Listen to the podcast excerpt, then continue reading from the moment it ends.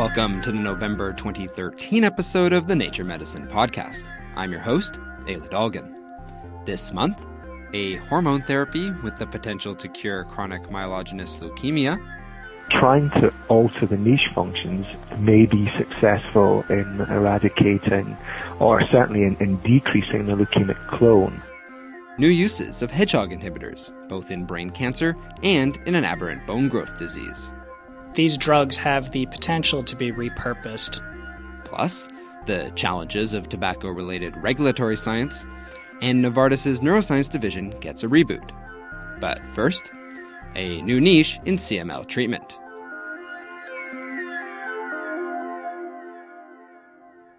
The leukemia therapy Gleevec is often described as a wonder drug. It helped turn chronic myelogenous leukemia from a death sentence into a manageable condition. But even a wonder drug like Gleevec has its limitations. One issue is that people with CML usually have to continue taking Gleevec for the rest of their lives. And if they stop taking the drug, then their cancers often come roaring back. That's because while Gleevec kills most cancer cells in the blood, it doesn't eliminate the leukemia stem cells that help fuel the disease. So, researchers have been on the hunt for new drugs to target those leukemia stem cells, particularly in the bone marrow microenvironment where they are thought to reside. And researchers at the Massachusetts General Hospital in Boston think they may have found such a drug in the form of something called parathyroid hormone. We were able to show that the number of leukemia initiating cells or leukemia stem cells is reduced in a microenvironment stimulated by parathyroid hormone. That's Daniela Krause. She's a postdoctoral research fellow at MGH and a specialist in hematology and transfusion medicine. She's also the first author of a new paper in Nature Medicine that describes how treatment with parathyroid hormone can destroy leukemia stem cells and yield improved outcomes in mouse models of CML. These mice received a combination of parathyroid hormone, or PTH, and Gleevec, which is also known as imatinib. Although we could not significantly prolong the survival in all recipients, we had a couple of mice that, after five weeks of co treatment with imatinib and PTH, was still alive. And we were able to achieve um, long term survival in about 33% of mice that were co treated with imatinib and PTH. Now, that might not sound so impressive, but keep in mind that all the mice that just received imatinib ultimately succumbed to the disease. It does suggest that at least in some recipients, the combination of imatinib plus PTH is beneficial. Krause and her colleagues would like to move the research into the clinic. In theory, that shouldn't be too hard considering that PTH is already used in people to treat osteoporosis. As such, doctors know that PTH is relatively safe for human use. Now they just have to test the drug for efficacy in leukemia patients. Krause hopes to launch such a clinical trial soon, but one obstacle in her path remains money. PTH is just a really expensive drug, and Krause's team would need to spend hundreds of thousands of dollars just to run a small proof of concept trial. Fortunately, the drug's manufacturer, Eli Lilly, might be willing to provide a comparable drug for free. We have been in contact with uh, Lilly, and it's very likely that we might be given a, a PTH analog um, that will likely have the very same effects on the bone and hopefully on the chronic myelogenous leukemia instead of the actual PTH. And we're still discussing this with Lilly and hope to move forward with this in the future. Brian Huntly is a hematologist at the Cambridge Institute for Medical Research in the UK. He wasn't involved in the research, but he was impressed enough with the mouse data to favor clinical testing. Certainly, there's, there's enough promise from the, the, the paper. I think that um, these things should go forward and, and, and we should be targeting these things in the human setting. If it works, says Huntly, researchers may be one step closer to an actual long term cure. Yes, cure for CML trying to alter the niche functions may be successful in eradicating or certainly in, in decreasing the leukemic clone and is one of the things that, that, that, we would want to attempt to try and not just control but to actually cure uh, chronic myeloid leukemia. And that's what I'd call a wonder drug. You can read all about the effect of PTH on leukemia stem cells in the November issue of Nature Medicine including why the hormone therapy seems to work for chronic myelogenous leukemia, but not for acute myeloid leukemia. Coming up, why a stem cell scientist left academia to lead a new neurosciences unit at a big pharma firm. If, if one's interested in developing new medicines, if you really want to treat patients, if you really want to make a difference for people, you want to be in a place where that's, that's the whole mission of the institution. But first, hedging on Hedgehog.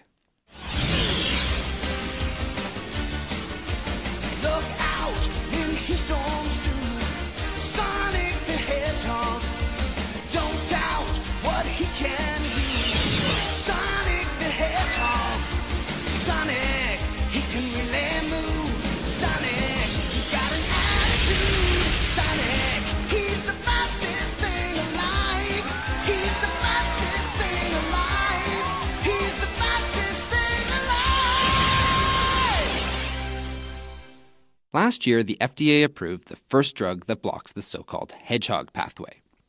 The drug, a small molecule from Roche called vismodegib or Erivedge, is only approved to treat a rare type of skin cancer known as basal cell carcinoma. But scientists expect big things from this and other hedgehog inhibitors, with many of these drugs now in clinical trials for a number of different types of cancers, including those of the prostate, lung, pancreas, breast, and brain. And it's not just as monotherapies where these drugs might have promise. A new report in Nature Medicine suggests that combining hedgehog inhibition with a drug that blocks the PI3 kinase pathway could help in the treatment of glioblastoma brain cancer. To learn more, I spoke with study authors Mariella Gruber Filbin and Rosalind Segal from the Dana Farber Cancer Institute in Boston, and I started by asking Mariella to describe the study results. So we started with primary glioblastoma tissue taken from patients operated in our institution and nationwide, and grew them in a specific way. It's called neurospheres, you grow glioblastoma in a way that it keeps their most aggressive features, like tumor initiation in vivo, infiltration, all these like bad features of glioblastoma. And we treated them in culture first with one of the inhibitors, the PI3 kinase inhibitor, and did not see any effect. Then we treated them with the sonic hedgehog inhibitor, the smoothened inhibitor, and did not see any effect at all. And only if we inhibit those two pathways together can you get these tumor cells to die off. And in the mice, how pronounced a tumor regression were you seeing? So we waited. The way we um, designed our experiment is that we injected um, human tumor cells into mouse brains and then waited until those um, tumors hit the exponential growth phase of their growth, basically, and then started treatment. And we did that in order to mimic the patient situation as closely as possible.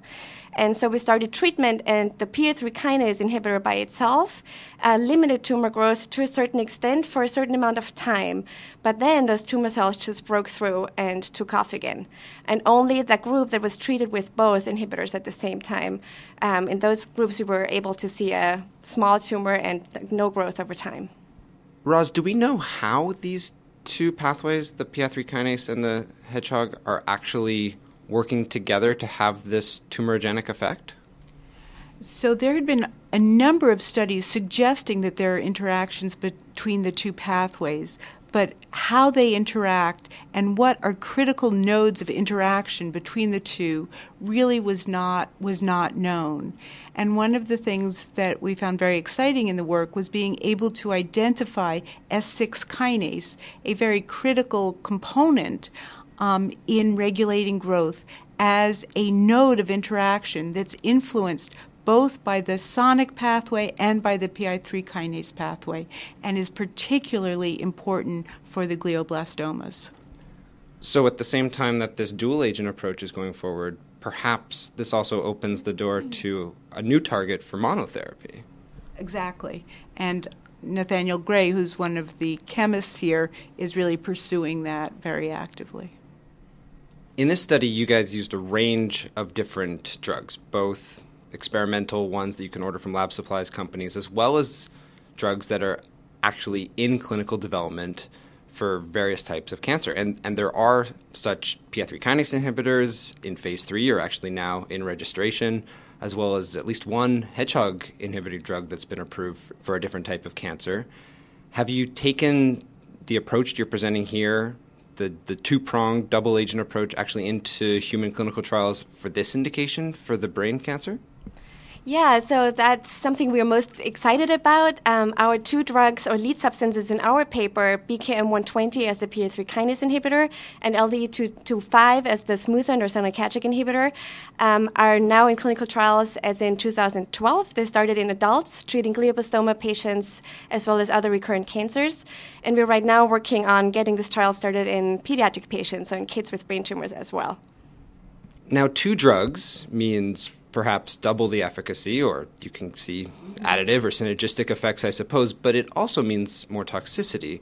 And especially when we're talking about drugs that cross the blood brain barrier and are going everywhere in the body, notably in the brain. Did you see elevated toxicity in your mouse models, and is that something that you're worried about as we move into human development, Roz?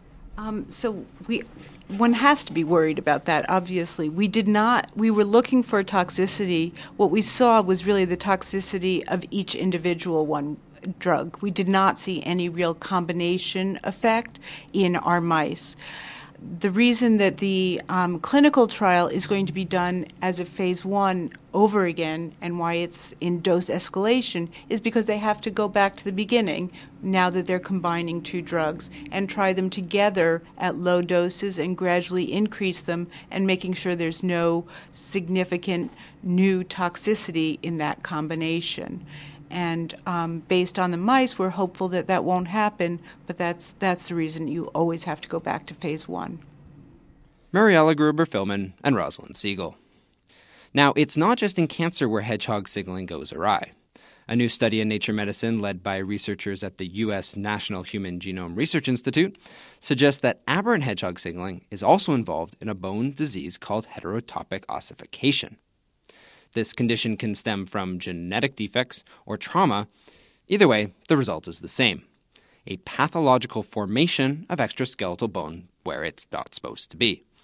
Jean Regard, a study author now at the Novartis Institutes of Biomedical Research, describes what his team saw when they blocked the hedgehog pathway in mouse models of this disease. So we knocked it out using two different mechanisms. We used uh, both a genetic mechanism by knocking down GLI transcription factors, and also pharmacologically by by using uh, hedgehog pathway antagonists. And in both cases, what we saw was that by decreasing the hedgehog signaling in these animal models, we could actually rescue the heterotopic ossification phenotype, suggesting this was really a hedgehog uh, driven phenomenon. And when you say rescue, are we talking no more aberrant bone growth? Uh, I wouldn't say that. We could significantly decrease the heterotopic ossification. It really wasn't a complete rescue. It, it's possible that if we were could do a better job of knocking down the hedgehog pathway, we could get a better rescue. But I w- wouldn't call it partial. It was more than partial, but it wasn't complete. Well, a better than partial rescue is better than what we've got now, which is mostly nothing. And what we do have now are these hedgehog inhibitors, um, one of which was approved last year, I think, for cancer, and there's a number of other ones in clinical development. So, from your findings, do you think then that these same cancer drugs should now perhaps be tried in either the people with these rare genetic disorders that lead to this problem or perhaps some of these trauma victims? Um, absolutely, we think that they that these drugs have the potential to be repurposed now for the therapeutic treatment of heterotopic ossification. Uh, what we saw in the paper was that uh, inhibiting the hedgehog pathway at the level of the smoothened receptor didn't appear to be as beneficial as when we inhibited the pathway at the level of the GLI transcription factors. So, in our thinking, we might need GLI antagonists for therapeutic uh, modulation of this disease rather than smoothen antagonists. Most of what we see coming through the development pipeline right now are smoothen antagonists. And we should say GLI and smoothen, these are different nodes in the hedgehog signaling pathway. Exactly, exactly. Smoothen is the dominant receptor in the pathway, and GLIs are the downstream transcription factors. Hedgehog signaling does a lot of things in the body. Is there a worry that giving these drugs for this one effect could have detrimental consequences? Uh, yeah, absolutely. That's a uh, that's a major concern. So when you're developing therapeutics for cancer, the the therapeutic window, which is to say the the dose which gives you efficacy, uh, kind of divided by the dose that gives you toxicity, that difference doesn't need to be so big. Whereas if you're taking a very healthy individual or a child, even who is otherwise healthy, other than the heterotopic ossification, uh, a cancer treatment really wouldn't be something that um, you know would have an acceptable toxicity for a normal person. So uh, it, it's going to be important to identify hedgehog inhibitors, which have a very good therapeutic window and are really quite safe. And as you mentioned, it's an important pathway for a number of things. So for example, the traumatic form of this injury, there's a number of things going on. Most importantly, is perhaps wound healing. And so uh, we don't want to inhibit heterotopic ossification and inhibit wound healing. So we would really need to be extremely careful in exactly how and when we inhibit hedgehog signaling in these uh, patients. Jean Regard. His study can be found in the November issue of Nature Medicine. And if you haven't had enough hedgehog already, the November issue also features an entire focus section on cancer, which includes a review article dedicated to hedgehog signaling.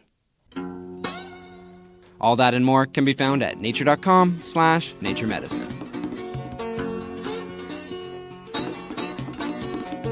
I'm not the kind to complain that I never had a girl to love.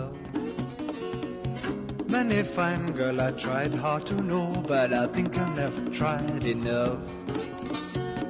Sitting one day by myself and I'm thinking what could be wrong. When this funny little hedgehog comes running up to me and it starts up to sing me this song. Oh, you know all the words and you sung all the notes, but you never quite learned the song she sung. Neuroscience in recent years has started to look like a graveyard for drug development. Many large pharmaceutical firms have either eliminated their brain disorder programs or cut back on such research heavily. The drug giant Novartis seemed to have made exactly this kind of drastic change two years ago when the company announced plans to shutter its neurosciences operation at its global headquarters in Basel, Switzerland.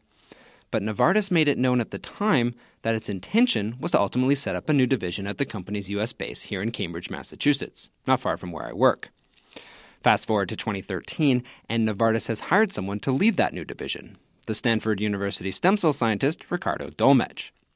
Now, if that name sounds familiar to listeners of the Nature Medicine podcast, it's because I interviewed Ricardo Dolmetsch a couple years ago when he published a paper in the journal describing how he had used induced pluripotent stem cells derived from patients with a genetic form of autism known as Timothy syndrome.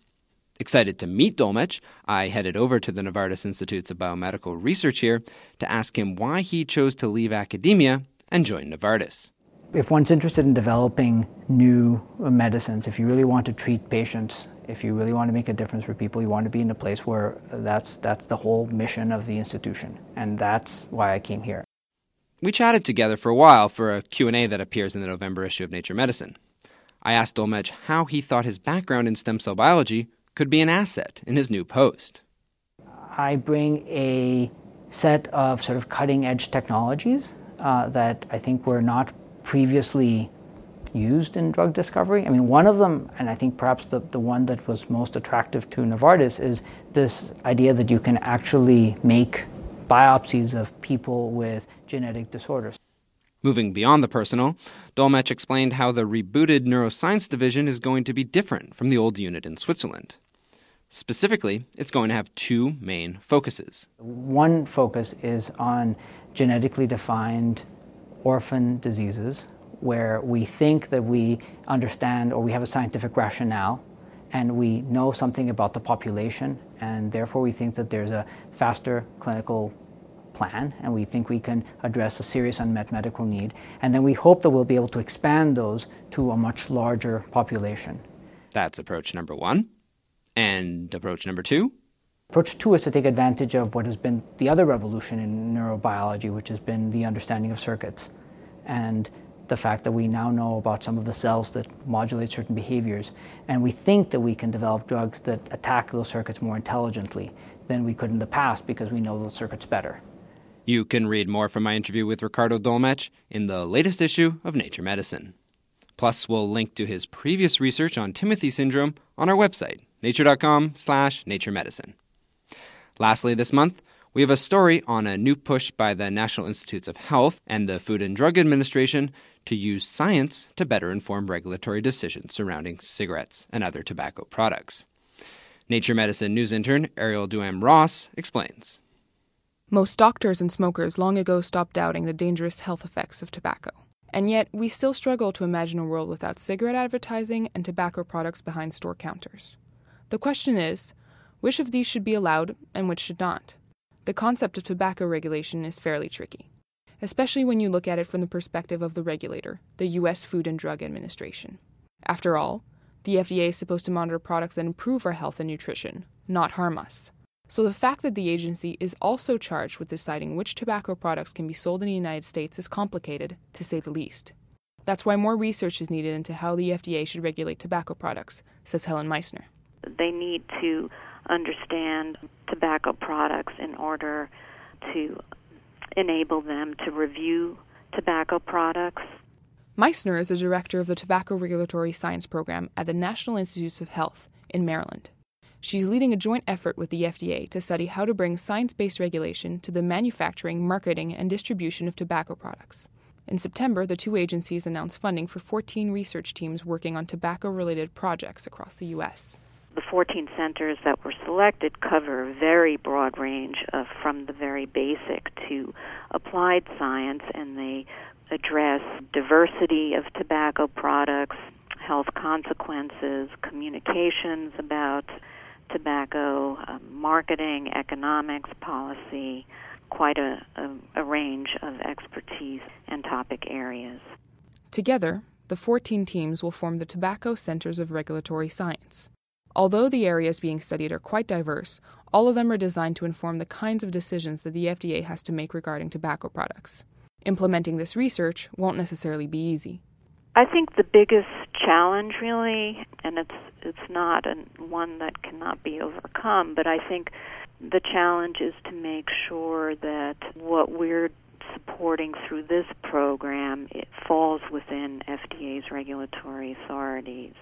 Now, I should note there is a precedent for this kind of research. Since 2009, when the FDA was granted the authority to regulate cigarettes, cigarette tobacco, and roll your own tobacco, the agency has issued a ban on cigarettes with flavors other than menthol, primarily because of NIH funded research that demonstrated the tobacco flavoring's ability to attract teenage customers. And in 2010, the FDA also made it illegal to sell cigarettes in vending machines, which do not ID customers, and in packages that contain less than 20 cigarettes, again, thanks to research on how young people are drawn to smoking. Meissner hopes that the Tobacco Centers of Regulatory Science will have a similar impact going forward. That's what's so exciting about this program, at least to me, is that here we really have um, an arrangement where science can have a direct impact on policy. For now, the program is funded to the tune of $53 million. However, the FDA and the NIH say there is potential for an additional $273 million in grant money over the next five years. With that kind of backing, this program could have a real impact. Let's just hope that all that money and hard work doesn't go up in smoke. For Nature Medicine, I'm Ariel Duham Ross. Ariel's interview with Helen Meissner can be found on our blog, Spoonful of Medicine. Well, that's it for this episode of the Nature Medicine podcast, but there's plenty more to be found in the November issue of the journal including a news feature about molecular autopsies for unexplained sudden deaths, plus that special cancer focus I mentioned. You should really check it out. It has a whole bunch of interesting reviews and perspective from a, a who's who of the cancer field. As always, we'd love to hear what you thought about the program. You can email us at medicine at us.nature.com, or you can find us on Twitter and Facebook. Until next time, I'm Elie Dolgin. Thanks for listening.